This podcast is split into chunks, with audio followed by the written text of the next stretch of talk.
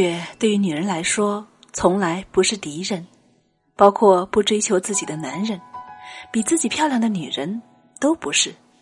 我们最大的敌人是以男人的眼光来要求自己，是将自己的梦想构建在男人的身上，是穿着最时尚的衣服却有着最传统的内心。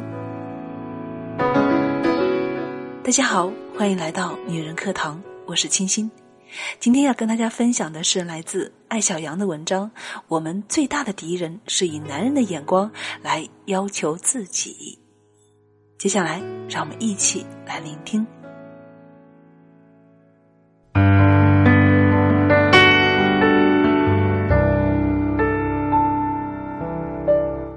我们最大的敌人是以男人的眼光来要求自己。早晨看到闺蜜发了一条朋友圈，据说以后人类平均的寿命将达到九十岁，那么三十岁之前尽情的学习。三十到六十岁拼命的赚钱，六十岁以后做自己想做的事情，应该也不晚。宋美龄五十多岁才开始学画画。那天编辑问我人生还有什么特别想做却没有做的事情，我说绘本。他眼睛一亮，我赶紧补充，这是我六十岁以后的计划。在英国书店的绘本区，许多白发苍苍的老夫老妻牵着手，边看边窃窃私语。六十岁以后可以重拾纯真与天真，这件事只要想想就很快乐。人生就是一个悖论，当你身强力壮的时候，虽然精力旺盛，却同时肩负更多的责任，要恋爱、结婚、生孩子。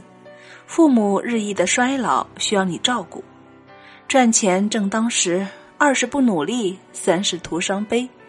在一个要努力为人生赚取更多安全感的年龄，那些无用而又有趣的事情，那些不能够立即产生效益的梦想与爱好，很容易是被搁置的。眼前的苟且和诗与远方，是鱼与熊掌的关系。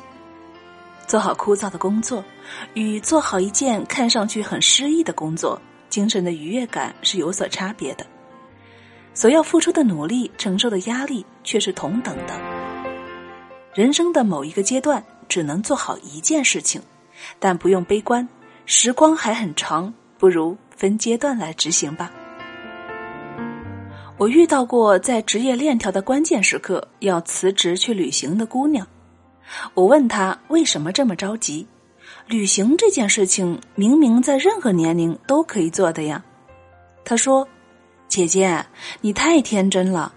二十几岁，我可以在马尔代夫的海边穿比基尼照相，我能够在旅行的路上被帅哥搭讪，我晒朋友圈的照片堪比白富美，说不定还能够遇到自己的 Mr. Right。到了四十岁，可能吗？”不过，如果旅行是为了这些，的确要趁早。许晴在微博里贴了在巴黎街头喝咖啡的照片有一部分留言是骂她老的，骂这些话的人大约都不想活过四十岁。在他们看来，过了四十岁的女人没资格去巴黎，没资格美丽，没资格与小鲜肉做朋友，没资格在社交网络晒自拍图。无论多么有趣的事，都不是为了享受这件事情本身，而是为了炫耀年轻，甚至把任何好玩的事都转化为相亲的现场。这样的女人对年龄是最焦虑的了，因为他们是以男性的视角来衡量女性的价值，而中国的男性对于女性年龄的敏感程度，远远超过对自己的发际线、啤酒肚的敏感。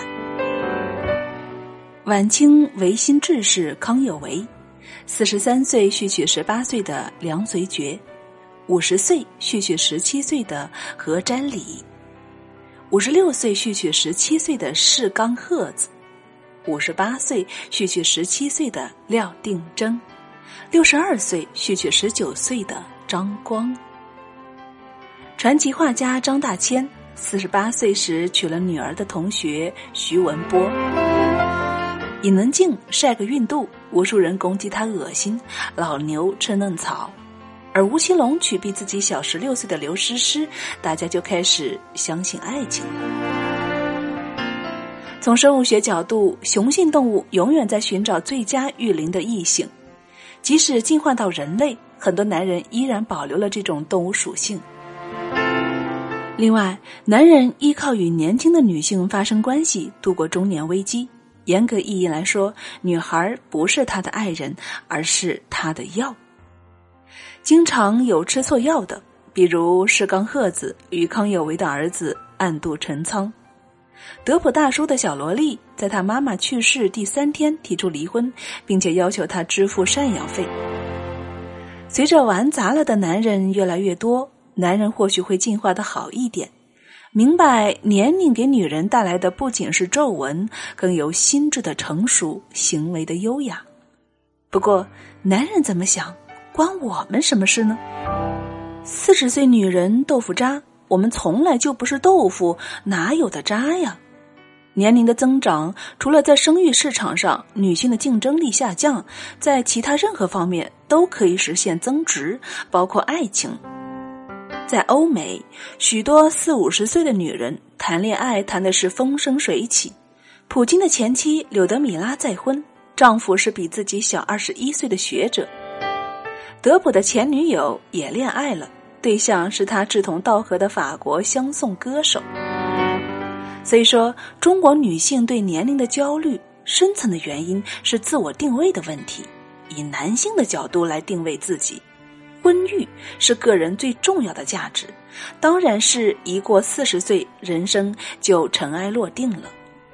还没有结婚的是 loser，还没生孩子的是可怜的老女人，即使结婚生子的，也不过是谁的丈夫，谁的妈妈。人生不应该再有梦想，不需要美丽、进取、纯真与乐观，必须含辛茹苦，奉献精神。做成功男人背后的女人，做成功小孩背后的妈妈，这样的定位不仅让女人怕老，更让他们过早的放弃了自己。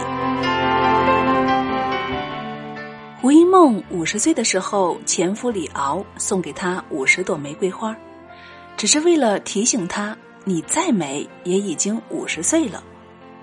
李老师还有一段著名的言论是：女人有三大敌人。第一是时间，第二是不追她的男人，第三是比她漂亮的女人。这些话充满了身为男人的沾沾自喜。其实胡因梦比李敖小十八岁，但李老师现任太太王小屯则比他小整整三十岁，所以他觉得自己有资格嘲笑五十岁的胡因梦。胡因梦没有理这茬。他给女儿的十条建议之一是：女人要在情感上自给自足，没有谁可以温暖、慰藉、安放、收藏你的梦想与你的一生。翻译、写书、讲课、环保，不做演员的胡因梦，在自己的领域里成为专家，有众多的追随者。这位前妻六十岁的时候，李老师又在微博上写。十年过去了，多少人非，多少物故，再送六十朵吗？我犹豫说不，花店要收件人地址，我要打听。辗转传来的讯息是他有远行，人在大陆。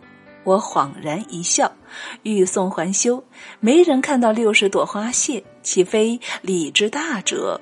蓦然回首，众里不再寻他，云深不知处。虽然“花谢”这个词是满满的别有用心，却终于不敢再说“你再美也六十岁了”。胡因梦做自己喜欢的事情，活成自己喜欢的样子，六十岁又怎么样？岁月对于女人来说，从来不是敌人，包括不追求自己的男人、比自己漂亮的女人，都不是。我们最大的敌人是以男人的眼光来要求自己，是将自己的梦想构建在男人的身上，是穿着最时尚的衣服却有着最传统的内心。我们健身是为了更优雅的老去，至于是不是六十岁的时候还拥有二十岁的身材，谁知道呢？谁又介意呢？我们拼命的努力赚钱，力求在某个领域做到专家，不是为了去韩国微整，而是某一天可以气定神闲的去追求自己的诗与远方，看最好的风景，住最爱的酒店，买麦克阿丁的油画颜料时不心疼不肉疼。有意义的事情，在什么年龄去做都有意义。年轻只是状态。不是资本，它是累积资本的过程，而享受这些资本，什么时候都不会晚。所以说，不要在该奋斗的时候去享受，该工作的时候去想轻松，该苟且的时候去追求诗与远方。当男人对我说：“某女一把年纪了，还折腾什么？”我只能够怜悯的看着他们，都什么年代了，还觉得年龄可以困住一个女人？如果女人将自己定位为一个独立个体，一个有能力、有勇气、有资本的人，就不会惧怕衰老，就像杨绛先生那样优雅的老去，死后连骨灰都不留，不是因为他遇到了钱钟书，而是因为他就是杨绛。记住。无论你是哪个年龄段的女性，你最好的年龄就是你现在的年龄。